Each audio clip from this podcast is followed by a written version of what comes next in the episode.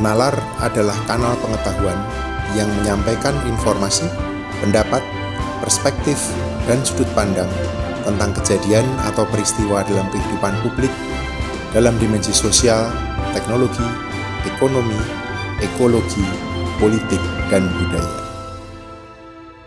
Selamat datang di kanal Nalar, mencari makna dalam peristiwa.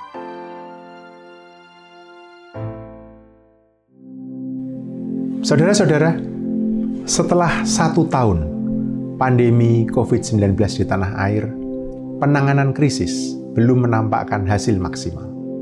Sementara pemulihan ekonomi juga belum berjalan optimal. Tidak ada yang tahu kapan akhir dari situasi yang tidak menentu ini. Di satu sisi, pemberlakuan pembatasan kegiatan masyarakat atau PPKM yang menggantikan PSBB, pembatasan sosial berskala besar, diharapkan menurunkan angka kasus. Sementara, vaksinasi ditargetkan untuk secepat mungkin mencapai herd immunity dan mengendalikan pandemi. Tapi sampai dengan 22 Maret 2021, tercatat total 1.465.928 kasus terkonfirmasi dan 39.711 korban meninggal, dengan angka kasus harian masih dalam kisaran 5 hingga 6.000 orang per hari. Vaksinasi yang dimulai 13 Januari 2021 dengan target 181.554.465 penduduk juga baru berhasil menyelesaikan tahap pertama bagi 5.567.280 orang dan tahap kedua untuk 2.312.601 orang. Jika kecepatan ini tidak ditingkatkan, jelas target vaksinasi Menteri Kesehatan, apalagi Presiden, tidak akan tercapai. Di sisi lain, sejumlah kampus dan lembaga penelitian memacu riset melahirkan sejumlah temuan. Setidaknya 6 instansi sedang mengembangkan vaksin merah putih, lembaga Ikman, Lipi, UI, ITB, Unair, dan UGM. UGM juga menciptakan genos, alat tes lewat napas. LAN Industri bersama BPPT dan ITB mendesain emergency ventilator. Dan masih banyak lagi. Dari sisi usaha, tidak ada yang perlu diragukan. Semua sudah melakukan yang terbaik agar negeri segera bebas dari pandemi. Tapi dari kacamata tata kelola, sayangnya seluruh upaya itu seperti coba-coba, tidak menunjukkan adanya rencana dan desain, apalagi kepemimpinan dan strategi dalam riset dan inovasi di negeri ini. Apa yang salah? Dan bagaimana memperbaikinya? Saudara-saudara sekalian, masalah paling mendasar adalah bahwa riset dan inovasi tidak pernah sungguh menjadi prioritas di negeri ini. Saya ulangi, masalah paling mendasar adalah bahwa riset dan inovasi tidak pernah sungguh-sungguh menjadi prioritas di negeri ini. Padahal, ia kunci tidak hanya untuk menangani wabah, tapi juga membangun kembali ekonomi. Bahkan sebelum pandemi, mimpi Indonesia 2045 sebagai negara terbesar keempat atau kelima di dunia mensyaratkan ekonomi berbasis pengetahuan yang hanya mungkin dicapai lewat kemajuan riset dan inovasi. Mungkin karena sentimen, atau hanya karena abai. Tapi sejak lengsernya Presiden Soeharto, praktis wacana tentang IPTEK, ilmu pengetahuan dan teknologi, yang dulunya erat menempel pada Orde Baru dan sosok Habibie, absen dari ruang publik. Demikian juga dalam perencanaan pembangunan. Sejak reformasi hingga 2014, ilmu pengetahuan, riset dan teknologi, dan lalu inovasi, tidak pernah menjadi prioritas nasional. Artinya, sejak Presiden Abdurrahman Wahid, Presiden Megawati, hingga Presiden Susilo Bambang Yudhoyono. Pada periode pertama, Presiden Joko Widodo, Wakil Presiden Yusuf Kala 2014-2019, IPTEK dan inovasi sempat muncul sebagai prioritas nasional, meski tidak disebut dalam nawacita. tapi wujudnya hanya target membangun 100 STP, Science Technopark, dalam 5 tahun. Dan ternyata cuma tercapai 5. Hal lainnya adalah menggabungkan pendidikan tinggi ke dalam Kementerian Riset dan Teknologi menjadi Kemenristekdikti. Pada periode kedua, Presiden Joko Widodo dan Wakil Presiden Kiai Haji Maruf Amin, sayangnya hal yang sama juga terjadi. Tidak ada ristek dan inovasi dalam 5 visi kunci 2019-2024 yang mencakup transformasi ekonomi, infrastruktur, pembangunan sumber daya manusia, reformasi birokrasi, dan penyederhanaan perizinan. Pun pula dalam hal anggaran. Dari APBN 2021 sebesar 2.750 triliun rupiah, alokasi untuk riset hanya 9,9 triliun atau 0,36%. Turun dari 30 triliun 1,1% dalam APBN 2020 sebesar 2.739,16 triliun.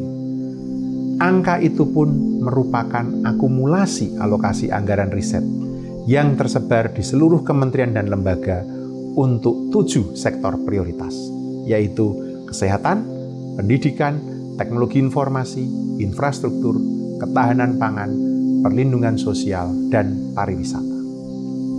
Ini semua makin menegaskan, riset dan inovasi memang tidak pernah menjadi prioritas bagi bangsa ini. Maka, saat pandemi menyergap, kita berharap riset dan inovasi bisa segera jadi solusi, menciptakan alat tes, membuat vaksin, merekayasa ventilator, atau alat kesehatan lainnya. Namun, itu tidak terjadi. Sebabnya jelas, karena memang kita tidak pernah menginvestasikan sumber daya dan perhatian pada riset dan inovasi. Bahwa UGM bisa menciptakan alat tes genos, atau ITB dan BPPT mendesain ventilator misalnya, itu bukan karena strategi riset dan inovasi yang memadai, melainkan karena kepepet saja. Hingga kini, lebih dari 94% alat kesehatan masih didominasi impor, termasuk alat tes, perlengkapan lab, reagen, ventilator. Setelah setahun pandemi berjalan, Kementerian Kesehatan mengestimasi anggaran untuk penanganan COVID-19 pada tahun 2021 ini sebesar 134,46 triliun. Dari angka itu, 58,18 triliun dialokasikan untuk vaksinasi dan hanya 670 miliar untuk penelitian. Jadi, harapan yang sama pasti akan muncul lagi saat krisis atau bencana yang baru terjadi nanti. Kita mau riset dan inovasi jadi penyelamat bagi semua.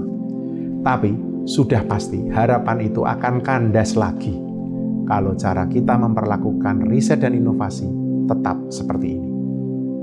Saudara-saudara, sama halnya dengan mimpi Indonesia Maju 2045 nanti. Setelah kita melewati pandemi ini, tidak mungkin kita menjadi pemimpin dunia jika ekonomi negeri masih mengandalkan jual-beli komoditi dan relokasi industri alas kaki. Syarat mutlak menjadi bangsa maju adalah ekonomi berbasis pengetahuan dan inovasi. Menurut Indeks Inovasi Global 2020, Indonesia ada di ranking 85 dari 131 negara. Ini tidak berubah sejak 2018. Kita duduk di urutan ke-9 dari 29 negara berpenghasilan menengah ke bawah, dan ke-14 dari 17 negara di Asia Tenggara, Asia Timur, dan Oseania. Artinya, kita tidak termasuk dalam 10 negara terbaik di Asia, seperti Singapura, ranking 8, Korea Selatan, ranking 10, Hong Kong, ranking 11, Cina, ranking 14, Jepang, ranking 16, Australia, ranking 23, New Zealand, ranking 26, Malaysia, ranking 33, Vietnam, ranking 42, dan Thailand, ranking 44. Jadi, sudah pasti, Indonesia 2045 juga tinggal mimpi kalau riset dan inovasi tidak pernah menjadi tuan di negeri sendiri. Itu mengapa kita mesti memprioritaskan riset dan inovasi dalam satu orkestrasi. Saudara-saudara sekalian, lahirnya Undang-Undang Nomor 11 2019 tentang Sistem Nasional Ilmu Pengetahuan dan Teknologi atau Sinas Iptek dan munculnya struktur Badan Riset dan Inovasi Nasional (BRIN) yang disatukan dengan Kementerian Riset dan Teknologi sebenarnya adalah terobosan. Karena ia memberikan landasan regulasi sekaligus kelembagaan untuk tata kelola riset dan inovasi yang lebih baik dan memprioritaskannya. Terobosan ini mesti terwujud. Bagaimana caranya? Hemat saya, ada beberapa hal. 1. Struktur kelembagaan BRIN harus segera diputuskan. Sejak Menristek, Kepala BRIN ditunjuk 23 Oktober 2020, sudah 16 bulan kementerian atau badan ini berjalan tanpa struktur definitif. Hanya ada sekretaris, staf ahli, tidak ada perangkat definitif lainnya. Kondisi ini tidak bisa diterima dari sisi tata kelola. Tanpa struktur definitif, tidak ada kerja yang efektif. Jika untuk memimpin dan mengorkestrasi jalannya riset dan inovasi saja terbentur kendala fundamental ini, bagaimana kita mau memprioritaskan riset dan inovasi? Ada yang menduga persoalan ini tersandra urusan politik tingkat tinggi. Kalaupun benar, tugas presidenlah sebagai pimpinan tertinggi birokrasi untuk menyelesaikannya. Karena pada akhirnya, menteri dan kepala lembaga adalah pembantu presiden juga. Jadi, sudah saatnya Presiden mengambil langkah tegas tanpa menunda lagi untuk segera memutuskan struktur BRIN. Apapun keputusannya, tetap digabung atau dipisah dari Kemenristek dengan 6, 7, atau lebih kedeputian atau lainnya, tetaplah itu akan lebih baik daripada membiarkannya terkatung-katung seperti selama ini. Mengapa demikian? Karena pranegara lewat BRIN adalah memastikan perbaikan tata kelola riset negara agar lebih mandiri, terfokus, kolaboratif dengan kinerja riset dan inovasi yang lebih terintegrasi dan terukur dampaknya. BRIN menjadi kunci dalam reformasi birokrasi di semua lembaga riset pemerintah agar proses kerja menjadi lebih sederhana dan peneliti tidak dihantui perizinan ataupun pelaporan keuangan yang terlampau rumit. BRIN juga memastikan fasilitas riset meningkat jumlahnya, tersebar merata, dan bisa diakses secara terbuka. Integrasi inovasi akan jauh lebih mudah jika proses riset tidak berat sebelah. Hanya pada ilmu teknik, saintek misalnya, melainkan juga ilmu sosial humaniora. Karenanya, BRIN harus menjamin transparansi proses bisnis riset. 2. Untuk membangun negeri menuju ekonomi maju, BRIN mesti memastikan berjalannya ekosistem pengetahuan dan inovasi. Pertama, BRIN mesti menjadi dirigen komersialisasi dan hilirisasi hasil riset yang didorong untuk mendongkrak daya saing bangsa. Artinya, menyiapkan insentif untuk memperkuat riset dasar, mendorong riset terapan hingga terjadi invensi, dan menyediakan fasilitas untuk menjembatani jurang kematian, Valley of Death, dari invensi ke inovasi. Tanpa ekosistem ini, tak ada orkestrasi memajukan bangsa lewat riset dan inovasi. Yang ada hanya upaya serabutan, arbitrary, tanpa rencana, apalagi strategi. Akibatnya, riset tidak menjawab kebutuhan. Kebutuhan dipenuhi lewat kebiasaan impor dan beli tanpa evaluasi. Akhirnya, inovasi sekarat lalu mati. BRIN harus mencegah ini terjadi. Kedua, BRIN mesti memastikan agar pengetahuan diintegrasikan secara sadar, sengaja, dan terencana dalam kehidupan lewat kebijakan publik.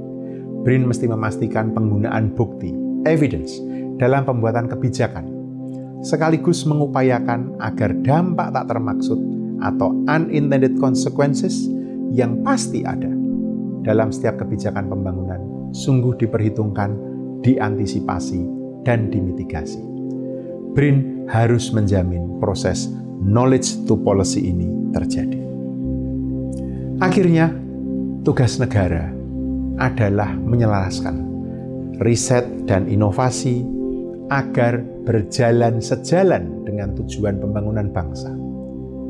Pandemi ini membuka mata bahwa riset dan inovasi memang harus menjadi prioritas, bukan saja untuk keluar dari wabah ini, tapi juga untuk meraih mimpi masa depan menjadi bangsa yang maju, unggul, dan bermartabat di mata dunia.